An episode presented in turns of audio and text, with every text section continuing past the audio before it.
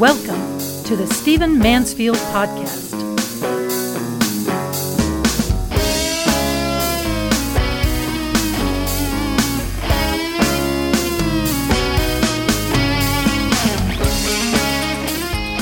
In my last podcast, which was part one of this two part series on innovators, I played a little game with those of you who are listening. I asked you about a whole bunch of dates and asked you if you knew what happened on those dates. And first, I gave a whole bunch of dates that almost everybody knows July 4, 1776, November 11, 1918, the end of World War I, um, you know, the, the end of World War II, the beginning of World War II, December 7th, 1941, etc. Dates that we know. And I, and I made the point that we tend to know those dates because they're about things governments do. Now, they're also massive events. I understand that. Um, but, but they are about things that governments tend to do. And our history books tend to focus on things that governments do. But then I asked about some dates that commemorated or that marked major events by private individuals or private firms that contributed tremendously to the progress of the world. I asked about October 22nd, 1879. And uh, of course, that's when uh, the first successful electric light or, uh, experiment was done by Thomas Edison. Or 1891, when Edison came out with a kinetoscope, which started the movie industry.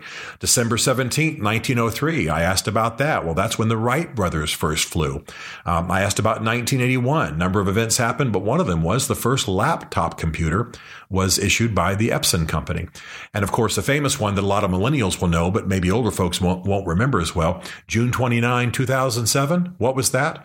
That's when the iPhone was first released.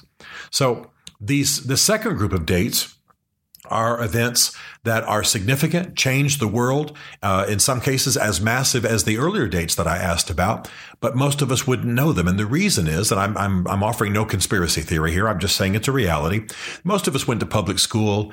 Uh, public schools are sponsored by the state. The state, therefore, has an interest in making sure that its actions through history are chronicled. So when you study history, you tend to be, you tend to study uh, not so much innovators, not so much people who break technology, not so much people who are explorers and discovers, but people who work for government. We're big on presidents. We're big on government actions. We're knowledgeable about wars, uh, things like that. We don't tend to focus as much uh, on the private firms, on technological innovations, etc. And I and I explored that a little bit in this last podcast, but I also said that I felt like there was something happening now that we might all be missing, uh, largely because it's done by a private individual uh, it's done by a private firm and it's in the way in the field of technology. And with all of our news about Donald Trump and Twitter wars and North Korea and hurricanes and et cetera, et cetera, uh, ISIS and what have you, we might be missing something very, very significant. So let me leave uh, the, the first part of what I said last week just by summarizing and saying, let's be sure that we do not al- allow the government orientation, the state orientation, the national orientation of our education system systems to keep us from seeing the power of technology. I think we have a little bit more chance of that given the way technology is changing all of our lives. We all know who Steve Jobs is. Um, but I think we still might be missing something. And let me tell you uh, what I think is incredibly important that's happening today. We all know that Hurricane Irma just devastated Puerto Rico. It was it's it's horrible. Uh, three and a half million people, uh, m- the vast majority of them without food, without power, uh, food rotting at the docks because truckers couldn't get to them uh, with trucks. Uh, just horrible, horrible, horrible. And there's been great suffering and there's been great tension between, for example, the mayor of San Juan, uh, who's a, a, very competent female mayor, and Donald Trump, and they went back and forth with ill feeling and what have you. So um, it, it, we, we, we're aware of it. But something pretty important is happening in the wake of this. And I want you not to miss it. I want us not to miss it because of our, again, our bit of our statist orientation in our education. I want us to recognize the value of it. Uh, there's a man in our world that I hope you're very well aware of whose name is Elon Musk. And Elon Musk was born in South Africa, has since become an American citizen via Canada. Um, and uh, he's a man who has made a lot of money in software and in computers and in technology. He's a billionaire. Um, and he is a, a, great and I think innovator. Uh, he's a man who started some very important companies, and uh, he is a man who is taking a step now that may uh, very well uh, mark an epical change in our um, in our history. Let me tell you a little bit about him. Elon Musk, again, a man very wealthy. Uh, he has started the Tesla car company, um, in which he is developing, and right now he's developing high end, but he intends develop to develop more uh, major market electrical cars. He's trying to address global warming. He's trying to address um, pollution. He's trying to give us renewable energies, and so he's developing the Tesla car. I think you're probably familiar with that. There are already Teslas out on the road. They tend to be expensive and high end. He's trying to develop one soon with the same electric uh, electronic technologies, like the same uh, electric car, uh, kind of electric car that would be more in the 35,000 range. And so he's working in that direction. You may also be familiar with his company, SpaceX. Uh, he's trying to uh, innovate, to tra- travel to Mars. He's trying to commercialize uh, space travel, especially as budgets for NASA drop and, and those experiments drop. He's trying to do major things there, and he's he's done some pretty impressive things. I'm no expert on space travel, but uh, he seems to be knocking it out of the top. The the the company that I'm intrigued with that he has started uh, is Solar City. It's a company called Solar City, and what Elon Musk and his firm are doing is they are innovating new kinds of energy, new kinds of batteries. You may be familiar with his work in that field and solar power. And I've been watching this closely because I'm a guy who believes, um, even though, you know, I, am as you, all of you listening probably know, I'm right of center politically, and therefore I guess I'm supposed to be all pro oil and pro petroleum and uh, pro major industries. Um, that's not necessarily the case. I certainly want to see, you know, large companies be free to function in the world as long as they do so ethically and, and serve the people. But I think we've missed a great deal in our country since we've not emphasized alternative energy sources. I think that solar power has got a lot of power, a possibility. I think that, um, you know, wind generators have got a lot of possibility. When I fly from uh, Schiphol Airport uh, north out, out, of that region uh, in the Netherlands, I fly over the North Sea and I see great big fields of uh, wind uh, windmills, basically high tech windmills, uh, wind generators, and that are producing energy for that part of the world. I see it also in West Texas. So, in other words, I'm a big believer in the idea that by now we should have been able to develop uh, solar cells and wind technology and other forms of technology. I know in some parts of the world, uh, especially at one particularly uh, the Middle Eastern MIT called King Abdullah University of Science and Technology, where I lecture, they're working on harnessing the currents under the sea, uh, the very rapid currents under the sea. They're talking about harnessing that for energy production. I think we have the potential to get off destructive forms of energy and to use renewable and clean energy in a way that's that's tremendous. And I realize that normally these words are coming out of the mouths of people who are further to the left than I am politically, but that's not my point right now. I've always been a believer in it. I think the U.S. government made a big mistake when it reversed some Carter uh, administration era uh, policies about solar energy and some initiatives. And I think we should be going in that direction. And frankly, I think we're going to accomplish it before I shake off this khaki coil. Now, all of that to say that the person I'm very impressed with in this industry is Elon Musk. Uh, he is developing with his company Solar City um, uh, tremendous technologies. And what excites me right now, what I want to make sure you don't miss, is that Elon Musk has actually petitioned the governor of Puerto Rico. And remember now, Puerto Rico devastated by Hurricane Irma. Uh, three and a half million people, many of them until recently without power, without food. Things are getting better now, but the U.S. government did not respond well, uh, despite Donald Trump's protestations to the opposite, and uh, it's it's devastated. And even if we do get immediate relief to the people of Puerto Rico, the fact is that their infrastructure is devastated. So Elon Musk has petitioned the governor of Puerto Rico to fix and to provide and to install um, an alternate energy system for the entire island. In other words, Elon Musk, who's been researching alternative forms of batteries and solar energy and renewable type energies, um, and, and, has, and has been proven very successful in much of this, has already done it, by the way, for Kauai, one of the Hawaiian islands, has already done it for some other smaller islands, is now going to do it for Puerto Rico. And if Solar City and if Elon Musk are successful, this will be the largest project of this type in the world, as far as I know. If I'm wrong about that, somebody please tell me. But I've been told this is the largest project of its type in the world. The entire Puerto Rican island will be put on solar and renewable forms of energy that will fuel energy at a much less expensive rate, much more renewable, much more replaceable should there be uh, another hurricane.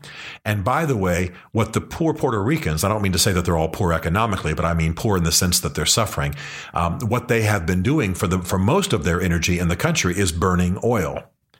Now that's that's an old technology for energy in, term, in terms of electrical energy, and so what you're going to have is this old system that's very expensive. I can't believe what my Puerto Rican friends pay in their electrical bills, uh, and it's going to be replaced by Elon Musk's solar cities, renewable energies, largely solar, uh, new kinds of batteries, new kinds of generators. If this is successful, it will be huge. It'll be the first time that this many people has have, has been again, as far as I know, exclusively on renewable energies uh, for the power system in their entire island. If it's successful, they'll have more power. They'll have more consistent power. They'll have cleaner power. They'll have renewable power. Uh, and should another hurricane come along, they'll have more easily replaceable power. And if it works beautifully, it's going to be a model to the world. Now, I believe um, in solar power. I believe in wind power. I believe in these other alternative energies. I'm very well aware that some of them haven't, you know, finished in the laboratory, so to speak. I'm very well aware that some of them are expensive. But you hopefully have seen a documentary called "What Happened to the Electric Car," uh, where it's where the, the researchers, the documentary makers, confer that car companies bought out the electrical car. The electrical car was uh, developed by a firm. It was successful. It could have been uh, it could have been ongoing, but it was bought out by traditional automakers. We have electric cars happening now, or semi-electrical cars. Um, we're on the cusp of something wonderful, and uh, I'm a big believer in it. It's not I'm not I'm not a guy whose primary uh, issues in life and in, in, terms of American public life or world public life are, are about green issues. I'm not that freaked out about global warming. I think a lot of that is a natural cycle, but uh, I certainly believe that man probably can contribute something to those cycles.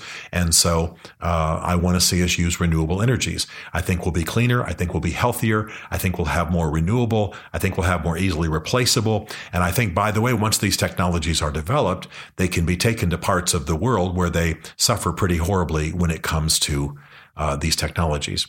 Now, one of the things that moves me towards this is that I have often worked in third world countries. I've shared these stories many times here on this podcast.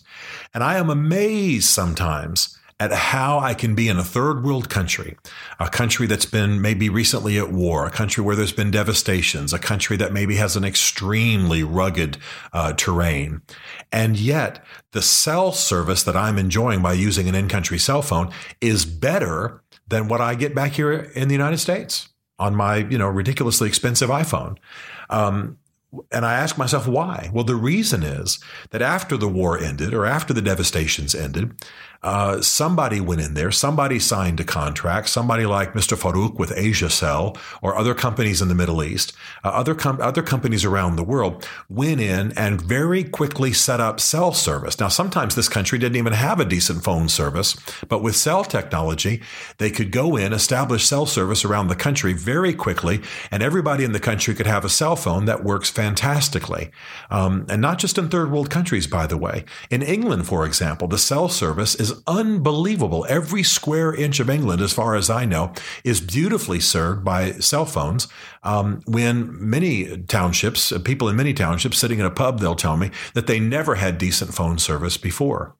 My point is that technology allows entire nationwide and region-wide systems to be installed um, and to be and to make quantum leaps over older technologies so that sometimes a third world country can have far better cell service than we have here in the industrialized United States. I think this is what is about to happen in Puerto Rico.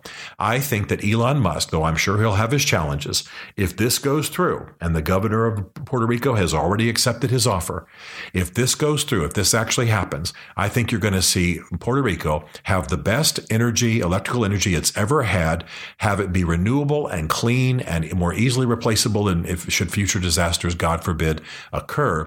And I think that it's going to be a model of what needs to happen worldwide. This will break up some monopolies. We'll have oil companies, we'll have traditional automakers fight this, but the potential here is huge. Don't miss this.